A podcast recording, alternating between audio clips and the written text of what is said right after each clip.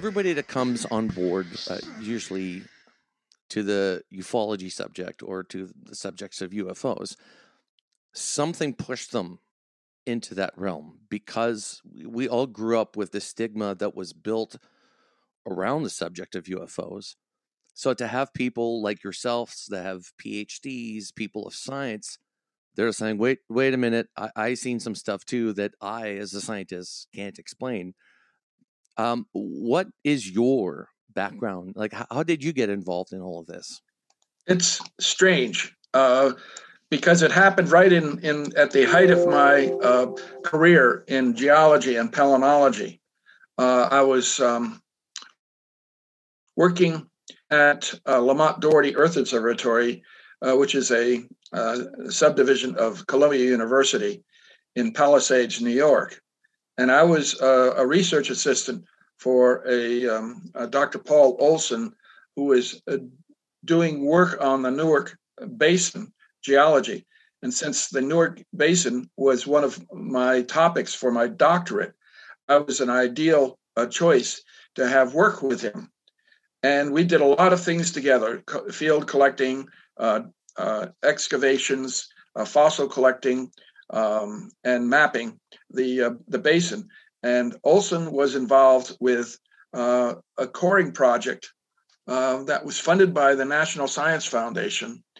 And it was an extraordinary uh, project because it cost over one and a half million dollars uh, to drill seven core holes in the Newark Basin between 1990 and 1993. And I was the well site geologist. And um, NSF rarely gives out grants that are more than maybe $100,000, $200,000. So a 1.5 million to drill seven core holes was uh, never heard of. And uh, we were the envy of, of, the entire scientific community. I uh, would have to go to the well site and describe all of the core, photograph all the core that was coming out of the each hole that we drilled. And the only time I got off was the four days it took to move the rig to the next well site. And this was for three years. Okay.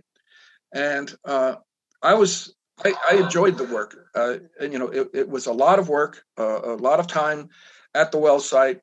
And I would barely get home and uh, have to get some sleep and some food and have to turn around, and drive two hours back to the, the rig.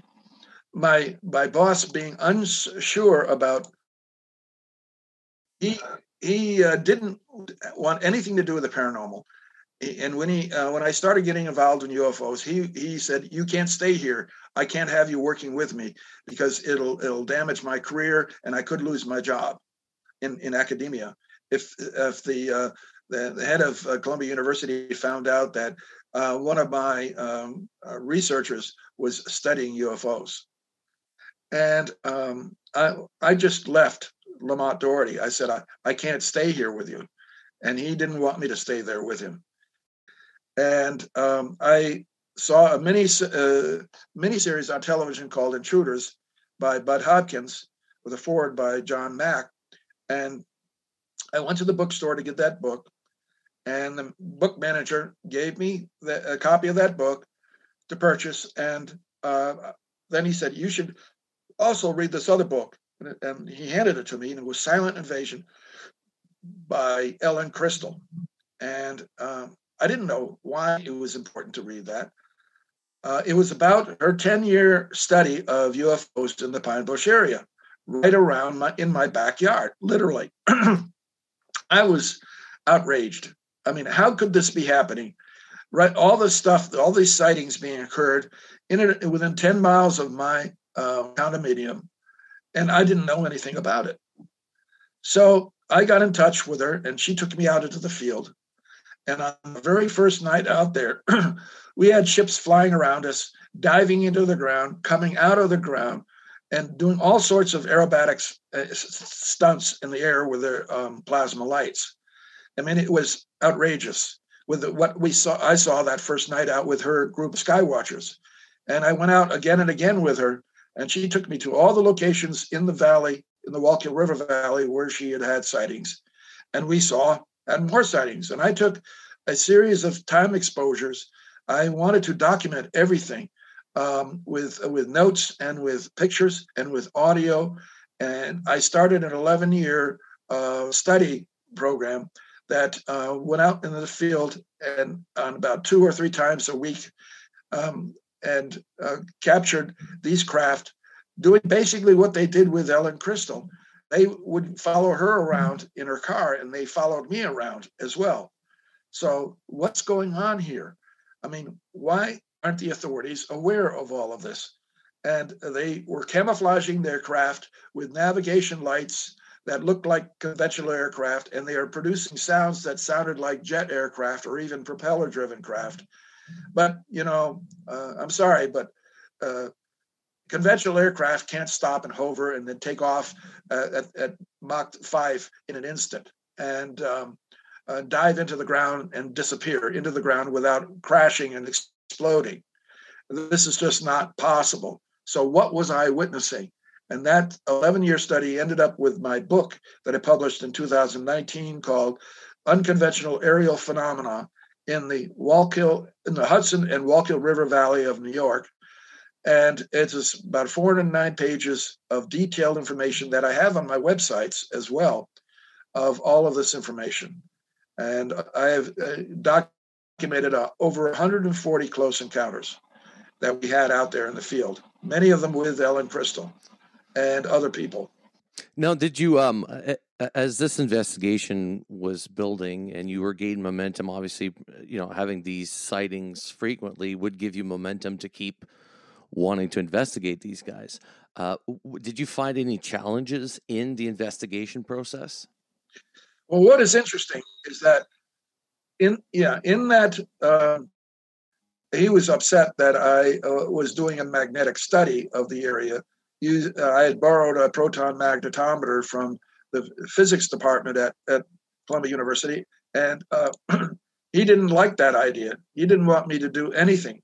So I did get some ba- feedback from him. But uh, other than that, what was interesting is that in that valley, you have uh, the uh, Stewart uh, Army and Air Force base near um, Newburgh, New York, it's now an international airport as well. And uh, that is in the in about 10, nine to 11 miles from the area where all of the activities occurring in Pine Bush.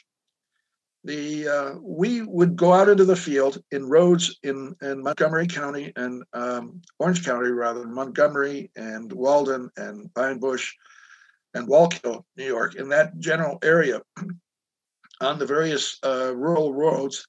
And there were many skywatchers that would come out on some of the roads, such as on West Searsville Road, until they uh, uh an ordinance was passed to uh, ban that type of watching because the realtors wanted to sell the properties around them, and uh, that sky watching reduced the value of the land.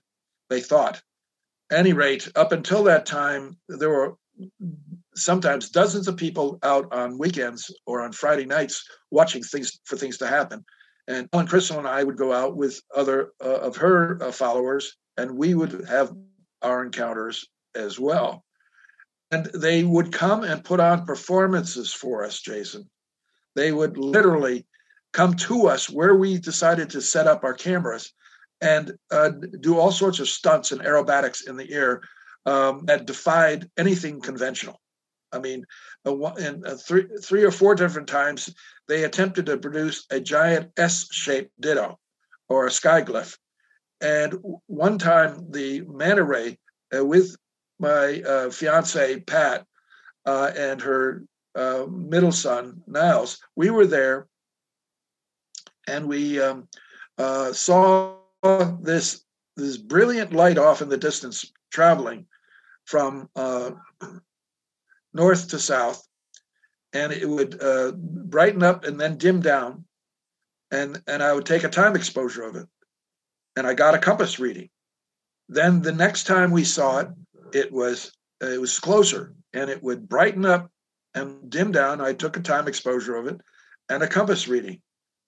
Third time, it was very close, and when it uh, came on, I took started a time exposure, and it did this huge S-shaped ditto in the sky Like it was a very large craft, at least the size of a 747, and it was doing this silently as it rose up and into the into the air with its plasma lights, two headlights, uh, increasing intensity to the, the brilliance of the of the moon, but uh, creating a huge red glow.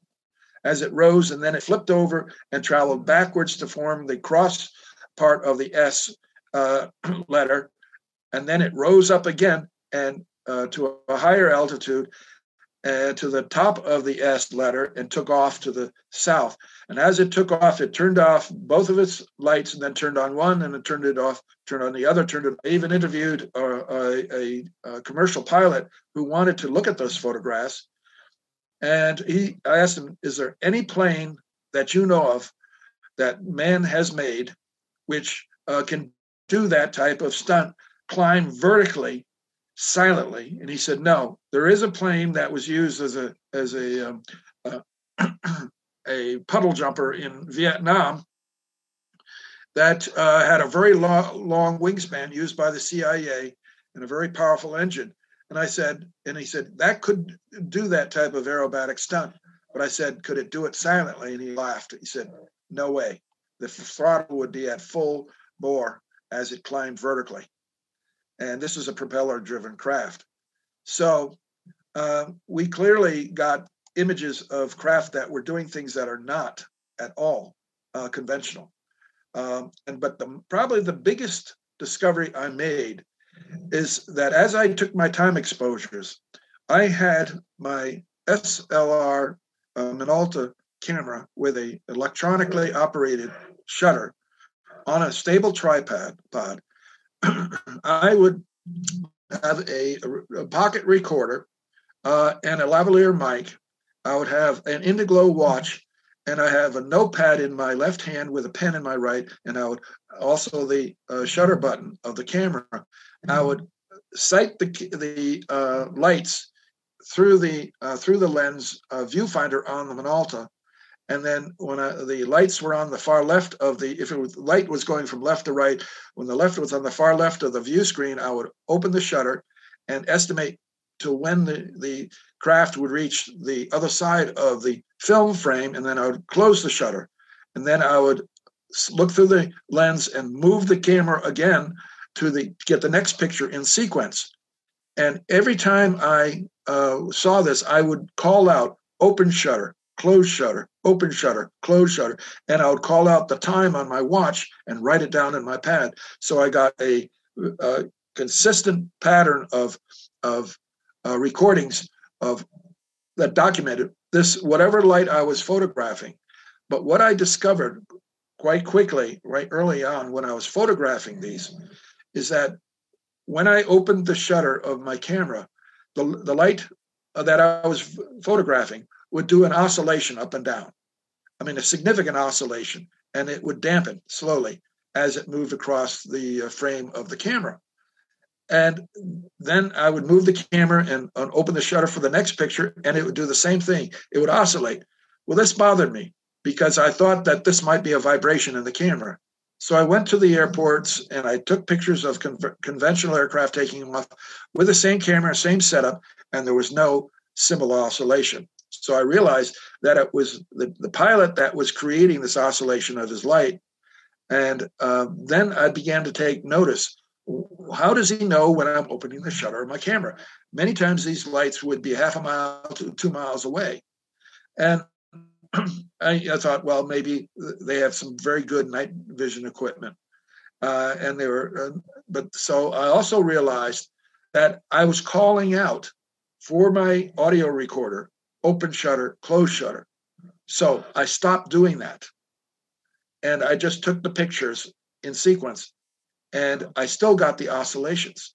What bothered me most was that on occasion, the oscillation would occur right before I closed the shutter.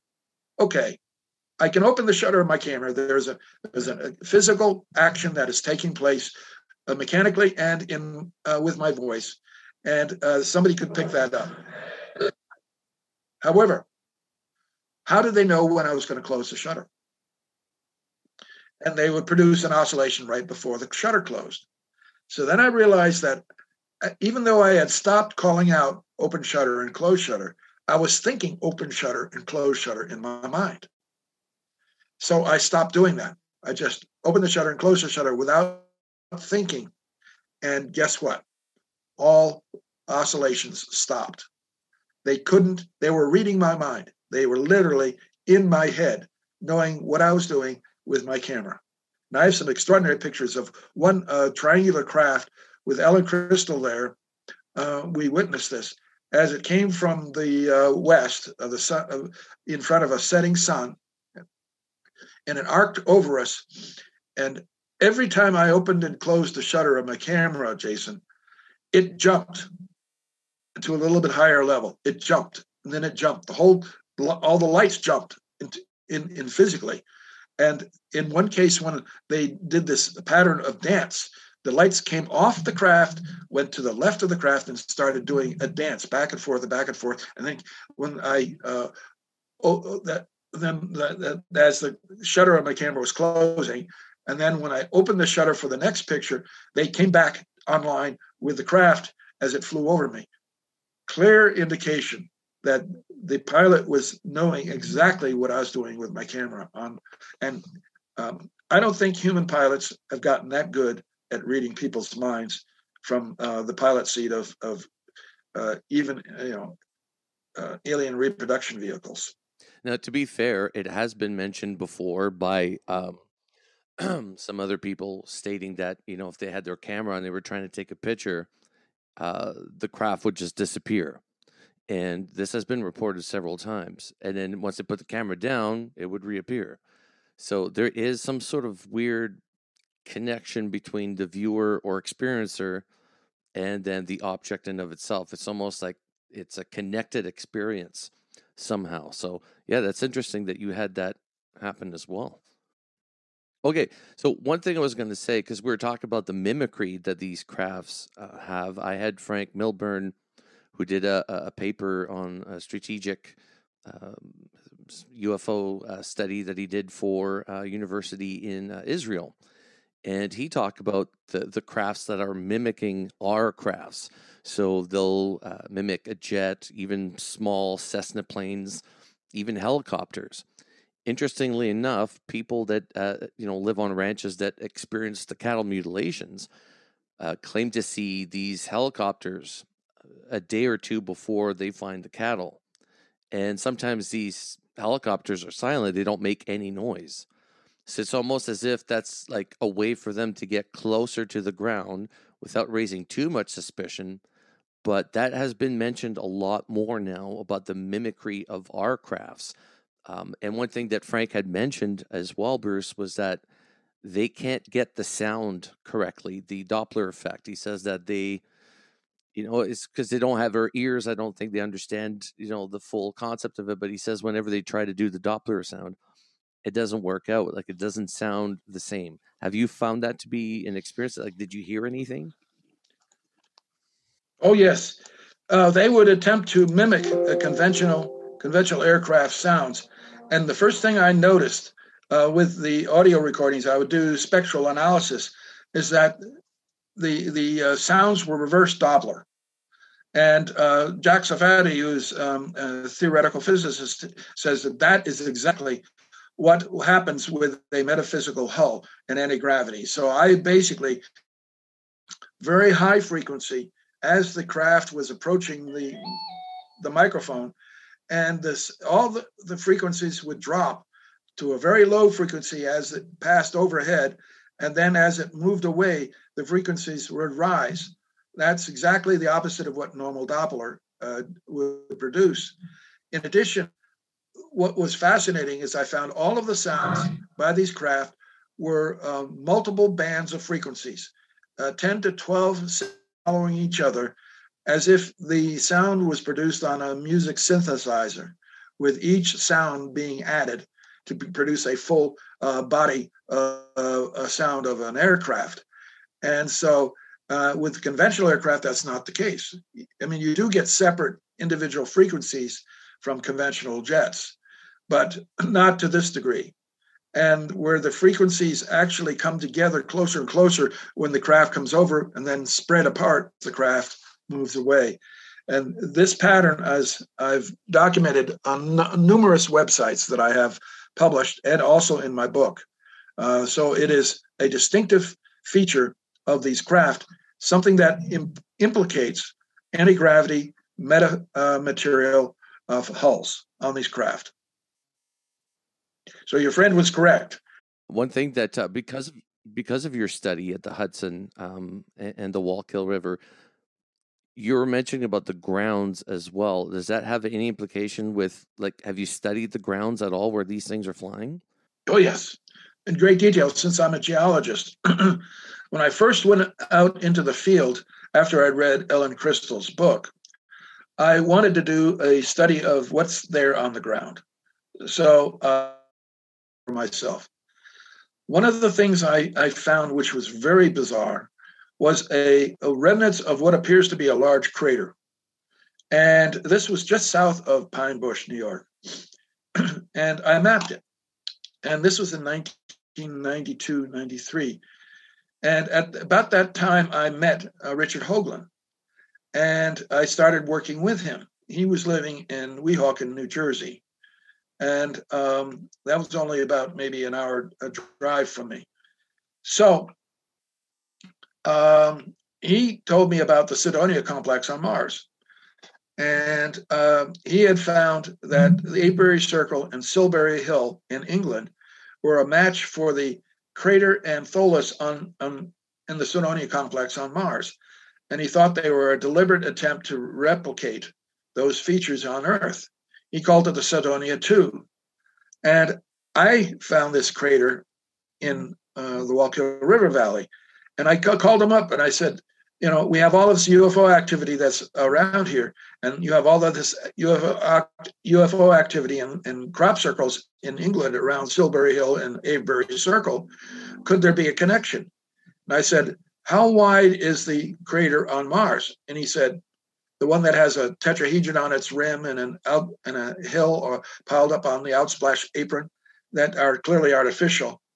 And he said it's 2.3 miles wide. And I already knew based on my mapping that the crater I had discovered was 2.3 miles wide. So then I asked, what was the uh, latitude of the crater on Mars? He said, you have to contact my other geologist, which I did. He sent me a map and it was 41 degrees 36 minutes. And when I looked at the center of the crater on Earth, guess what? It was 41 degrees 36 minutes. That's more than coincidence. So I was very excited about this. In addition, Ellen Crystall, Crystall took me out to a location along the dogleg bend of West Searsville Road. And we set up a station that I went back to time after time after time during those 11 years. And we would see all of this activity uh, just beyond the tree row at, across a field in front of us, a farm field. And um, it wasn't until I went up in a helicopter, the uh, Japanese film crew came and, and contacted Ellen Crystall and wanted to do a, uh, a, a, a documentary on her work and what I was doing. And when we flew over that area in a helicopter, lo and behold, there, right behind that tree wall, was a huge Indian mound. Nobody had recognized this, not officially recognized. It was on this on the Owens uh, dairy farm at the time that was owned by the Owens, and uh, it was oval in shape with a hexagonal top, and off to the west was a large permanent crop circle uh, defined by trees, and it was unusual. And all of the the uh, the craft uh, ascensions and descensions into that area I had mapped and, and superimposed them on daytime photograph. And sure enough, that area was a hotbed of UFO activity, of uh, coming out of the ground and going into the ground right there where that Indian mound was. What was interesting is later I discovered that that Indian mound was uh, called an uncas, was part of a shaman uh, sweat lodge which was defined by this large permanent crop circle just to the west. So all of the physical features of an ancient Lenape Indian uh, worship area was were present there, uh, still preserved in that location. And the mound was typically used to build a fire where they'd heat up rocks and then carry them into the, the sweat lodge, which is a huge dome shaped uh, structure, and put them in water and, and create a, a steam sauna inside that lodge. And that's how they would communicate with the spirit world. Well, why were they doing it there? It's because of all the lights that were coming out of the ground and going into the ground. And back mm-hmm. then, those you know Native Americans thought they were spirit lights. So that seemed to say, mm-hmm. or at least it was a good circumstantial evidence that this activity that I was photographing and we were witnessing was very ancient. It went back before the uh, European settlers came to North America, long before. This activity has been going on there in an underground alien base, right below the ground there. And it's been speculated that throughout the United States, you guys have a couple of that. I forgot the name of the gentleman um, that did something similar to your kind of work and was brought in uh, by the government. And of course, there was an incident when, by the time they went down the shaft, he saw two what he called uh, tall grays, and some sort of fight ensued between him and um, not him, but uh, the person that was escorting him and the two um, crafts as well. But he mentioned that they're just they're, they brought him in and they kept bringing him to all these other locations to do these supposedly investigations. But uh, it it seems to be that there's there's things in the ground, and some people know about it. Yeah, Phil Schneider. Was that his name? Yeah, yeah, because he died shortly Schneider. after that, wasn't he? Like yes. suspiciously. Yeah, and he was he was it, he was he was cut open and injured, badly injured uh, by uh, a, a, a, a, energy beam weapon underground.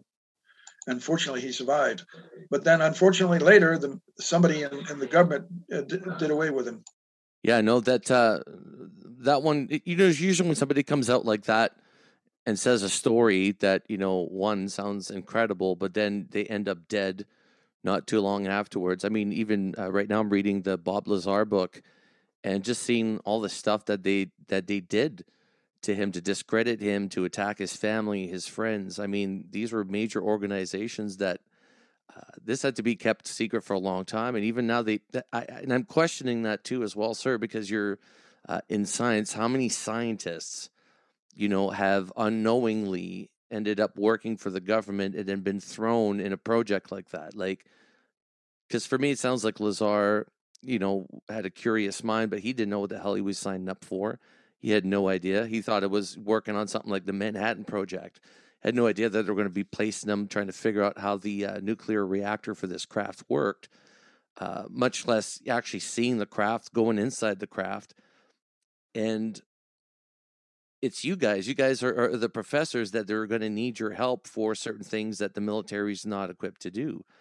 But then, you know, there's so many people of science, I think, that have been exposed to this that now live under threat or live under the shadows um, because of, of what was sensitive information. As far as the grounds that you were investigating over there, uh, the River Valley, did you find any area of like that you knew for certain that things were going in that spot? Or was it just randomly throughout the area? There are multiple uh, areas where craft would enter the ground or come out of the ground uh, up and down the valley. There was one over near uh, Wallkill that was on the state line farm uh, where uh, local residents, the Martins, described seeing a whole fleet of these uh, lighted craft coming in on this hill right below the farmhouses and, and grain houses and just going straight into the ground at that particular point. I have a website out of uh, on online that you can go in, and I did a, an animation of what they described, and it's quite spectacular. So you have that location, and you have the one on the Owens farm to the south, um, and then you have several others that have been noted by other people, uh, uh especially up around West Point, where people have seen craft uh, flying over the uh, uh, Hudson River and going straight into the mountains, you know, right into the mountains without, you know, just light they could pass through the the uh, rocks of the of the of the mountain, and then I was contacted by a, uh, a person living at the time in Salt Point, New York, which was uh, east of Poughkeepsie, New York, and um, he and his family lived on the edge of this very interesting uh, area of, of horse farms. And he contacted me because he said he was seeing all of these craft that I had depicted on my websites. He said I he was seeing them too, and he wanted me to come up there and verify that uh, what he was seeing was what I was seeing and photographing. So I went up there and stayed with him and his his uh, parents, and um, he took me out into the field. On the first night we were there, He's very excited about this, and I was shocked, Jason, by what was happening. Uh, he said he told me about how uh, that he had seen these uh, trucks that uh, were c- clearly cargo trucks traveling down a, a, narrow gravel private road into a ravine um, and um, near his house and there's nothing down there it's just a river uh, uh, at the bottom of the ravine and you have cliffs around it and you have this road that goes down there. It has private no trespassing uh, sign at the at the entrance to it. So what are trucks carrying cargo doing going down into uh, that area? And he said also across from his family's house on a, on a horse farm out in there in an open field, one day he was saw this lid open, this hatch open in the middle of the field and somebody climbed out of it and then closed the hatch and walked away. And he basically said he thinks that there's this is a military base underground. And I have no doubt that the military is working with these aliens. They have to be. They have to know everything that's going on there. Um, and it's also conceivable that um, many human pilots are actually flying these uh, ETVs, these um, or even hybrid craft that we I have been photographing. So there's it's not a black and white separation. It's it's and it became very clear that uh, over my 11 years that the ETs don't want uh, humans to know any more about what they're doing than the, the government does. Although the, the apparently the ETs uh, were um, giving performances to me and many others in order to get the information out to let people know what was really happening. And when we were there, I was there with my friend Billy. Uh, a craft lifted off from that area in that uh, creek ravine, flew to our, our right, and then stopped, turned towards us at us at no more than maybe a couple hundred feet above the ground. And uh, this, I got this all on video. And it was extraordinary that as the craft approached us, it turned out to be the manta ray, di- diamond shaped or kite shaped craft. It turned uh, sideways it was coming towards us before it reached us and was actually traveling sideways. My time exposures show this very clearly. And it, uh, uh, by the time it stopped, it was pointing backwards. And then it took off in a different direction. Uh, so it was like a skater on a on ice, uh, turning and and pushing off in the in a different direction to go in a different uh, location. And uh, when the craft flew over us, uh, we saw clearly that it was lights at its corners pointed out this manta ray shape. But the interesting thing is that uh, two lights formed in the middle between the two main headlights, and the top one moved forward as it was passing us, then moved down next to the light that it was uh, uh, that was below it, and then moved backwards along the bottom of the craft. And conventional airplanes have fixed lights or lamps, and they don't have plasma lights that can move around. So uh, that was a beautiful video that I got right there, thanks to Billy. And um, uh, so that was the last sighting I had of the manta ray back on August 20th, 2003. Then in 2004, I was given a job, offered a job out at NIDS in Las Vegas, and I moved west. And uh, and worked for NIDS for about four months. Nice. Anything happened in Vegas while you were there? Um, oh, uh, well, there were un- uh, unusual lights that were going around. Remember, you have Nellis Air Force Base and uh, you have Area 51 to the north. So, yeah, there was a lot of uh, commercial activity there and military activity. But I, I could never single out anything that was uh, uh, anomalous. Yeah, video just got released. Actually, if you go on Mystery Wire, um, George put it up there. It was on March 1st, just this month, actually and uh, lady had recorded it's up to like seven lights in the skies that are just all in a row and they just hover there for like three minutes and then another light appears on top and eventually they just fade away. And i don't think they were flares because if they were flares they would have gone off at different times. This they all went off at the same time and they were pretty solid over the the vegas strip for i would say over like three minutes and 40 seconds at least. Wow. Uh, which I don't think, you know, if there was flares, uh, you, you, would have seen some, you know, some, some flaring, but there wasn't any. Um, so I thought that was pretty cool. And I think Vegas being so close to S4 and the fact that Nevada, New Mexico, and all that area seems to be the most active spot um, for that sort of activity to begin with. Right. How do you build a case? How did you build your case? Uh, going out into the field on multiple nights and keeping accurate records of everything that I saw flying in, in the sky. In other words, what what how high it was, uh, what direction it was traveling, uh, compass directions, etc. And um, whenever I saw something that was lower than 1,500 feet, which in and around the Wallkill River Valley is the minimum uh, flight altitude unless you're on approach to a, uh, a runway.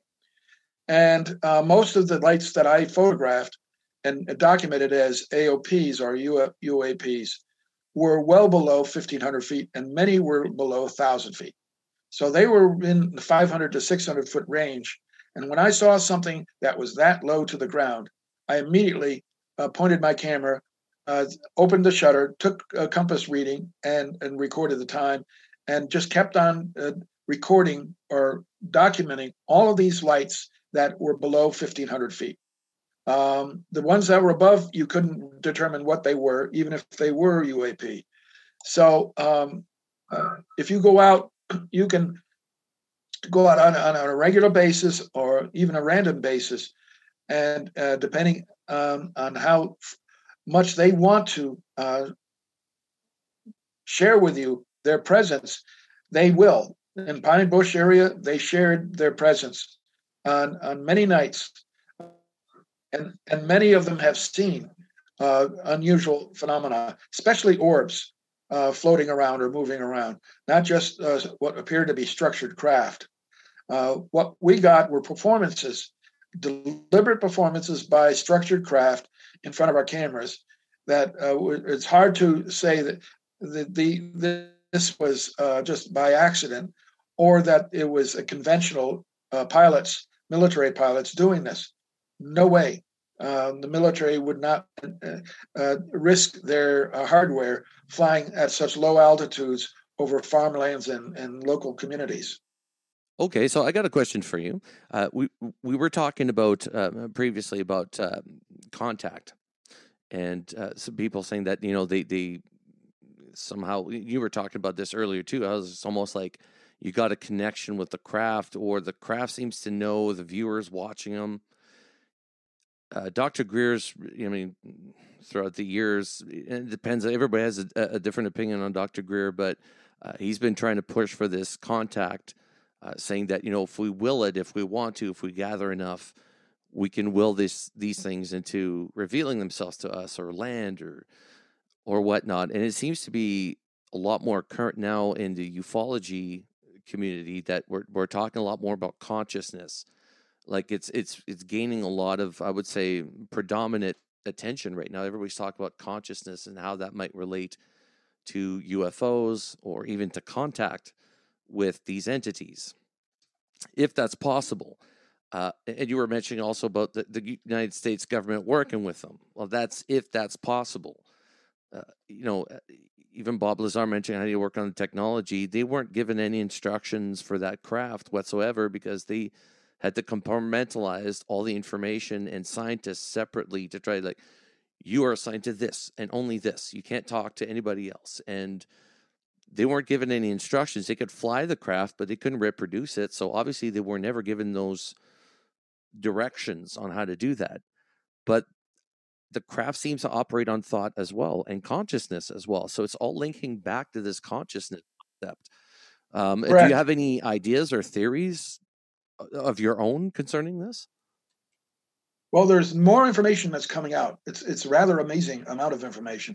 I mean, we started out with the MJ12 documents that Linda Moulton Howe has, um, you know, publicized quite a bit on, and uh, but now we're getting other things such as um, Tompkins uh, about his his uh, alleged participation in a um, in uh, what is it, a Solar Warden, uh, which was with the help of the ETs. They built these huge mega ships that are now flying around space and going to different planets that nobody knows about. Uh, but he was saying that there are, are at least 57 different uh, ETs that have made contact with human, human governments on Earth. And there are other estimates that go up as high as 75 different ET species. And now that we're beginning to find more and more Earth like planets around stars uh, in our own galaxy, in our sector of the galaxy, it is becoming clear that the probability of human uh, or intelligent life existing in space is very, very real. Now, there's something else that's happening here, uh, Jason, that most people are not aware of. Personally, I think that most people would like just to have their life being a cookie cutter, uh, dependable, and predictable, and they don't want, uh, you know, uh, uh, any any contamination with UFOs or alien abductions. However, the uh, there's new ma- material coming out, and as and understanding what is really going on, even if you can accept the Tic Tac uh, videos by the uh, Navy to be uh, truly UAP um, uh, and uh, not human experimental craft, um, then it's the Navy is admitting that they are here, they exist, but they haven't gone any further than that. Then you have this one interesting document that I was uh, that was shared with me. That is in, circulated in a group of uh, aerospace former aerospace engineers and uh, theoretical physicists. I'm part of a very large um, email group that uh, shares this information. And some of the things that are shared on there are quite extraordinary. But it's one thing that is clear is that there are a lot of debate as to exactly how to make an anti-gravity gravity shielding craft work. I mean, you have a lot of theories, a lot of uh, people explaining that how this possibly works, but nobody's actually built one and and flown it in, in for the public. Um, but this document that is is circulating, I call the rumor, is a 20-page document uh, detailing all of the operations at Area 51 and Roswell that occurred from the 90s on, and goes into great detail on what was uh, uh, what crashed, when it crashed, where it crashed, what was recovered, reverse engineered, and all of this information that goes along with it. And it's it's r- rather shocking that that much activity actually took place and it was kept a secret from the public for so many decades. Um, and this is the kind of information that is starting to come out now. And, and you're familiar with Grant Cameron he's an amazing individual. I'm I'm uh, joined as a member of the Winnipeg uh, UFO group, um, and I, I um, uh, participate in their meetings every second Tuesday of the month up there in Winnipeg, uh, Canada, and um, there's a lot of interest that's going on uh, with all of this stuff now. I mean, it's really growing, I'm, I'm amazed. Well, you know, we're uh, we're all I, I think now open to the idea. We've all, I mean, your generation is the Star Trek generation, mine's the Star Wars generation, and then the new kids now. I mean, they're they've all grown up with the the ideas and concept of ET. So to them, it's not far out anymore, you know. Um, but for us, it's it's. I think we're chasing it. We know that it's out there, but it's still, I think, initially going to be a shock. Like the first time that a video clip of one of these entities is shown to the public, you know, I'd like to say that I'm going to be like, oh, I told you so and be all calm. But to tell the truth, I'd probably still be in as much shock as everybody else, even though I've been studying this subject for so long. I think seeing it is one thing, uh, seeing the crafts is one thing, seeing the entities is is another. And uh, I mean, I look forward to the day, of course, Bruce, as as much as you do, but I still think that it's it's going to be jarring. It's it can't be an easy thing to understand that a humanoid entity that looks similar to us but isn't us comes from somewhere else, right? Right. And, and they have they think differently and they have uh, different objectives and if you could call it morality or ethics maybe they don't even have that they don't even know what that is so uh, but that that rumor document i was mentioning also goes in great detail about all of the bodies that were recovered and which ones were alive and especially the j rod and what happened to him and i thought you know wow they're letting this out of this e- either one amazing cia intelligence um, you know, propaganda, trying to uh, uh, change and, and mold the narrative of what we know and don't know, or it's it's part of the disclosure that is coming right. out. Right. Just just almost going back to the Precisely. old stuff and just validating it, you know, so then it could lead us into the new stuff. Well, you know, it's what's not familiar that is frightening and threatening. What is familiar, and that's the name family comes from familiar, right? That's not threatening for the most part. So uh, the more we're exposed to these ideas and concepts, the less uh, frightening they're going to become, supposedly. Uh, one of the things that um, uh, I, I, just wanted to, to, to, get across is that the the disclosure process um, it is getting to the point right now where there are people who are being made aware of all of the stuff that's going on and yet even them even they are having a problem accepting it. It's um, you know cognitive dissonance even for people in, the ufo community that uh, don't want to accept some of the things that are going on for example one of the things i discovered in my research 11 year research is is uh, through experiments is that the craft uh, can present a different image to people on the ground. If there are multiple people standing around watching this happen, everybody can get a separate, distinct image of what's going on.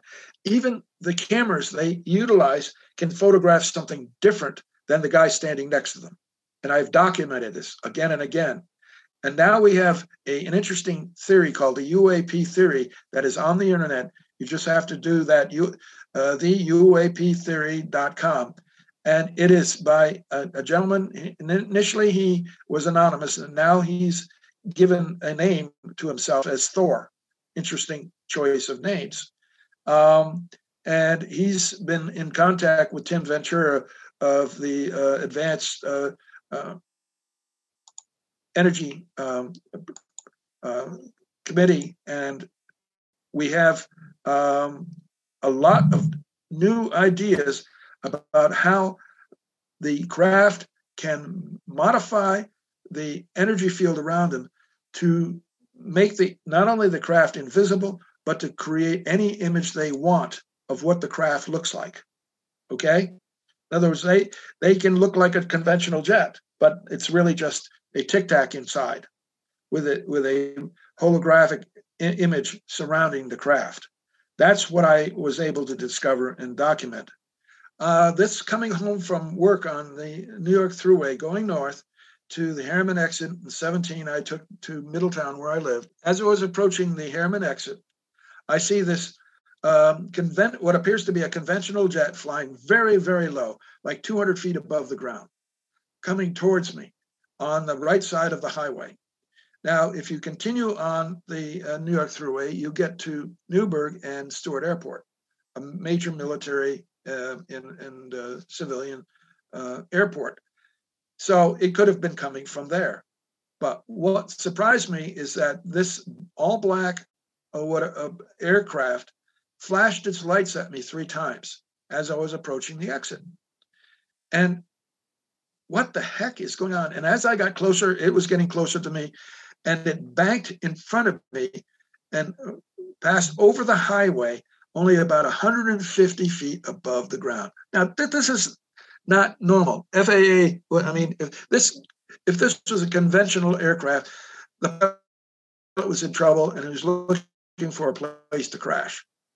And it it, tra- it crossed the highway, five to ten seconds to cross the highway, and that was well below uh, stall speed for this craft aircraft, and it was the shape of a Boeing 707, uh, all black, no windows in it, not even cockpit windows, and no engines on its wings or fuselage.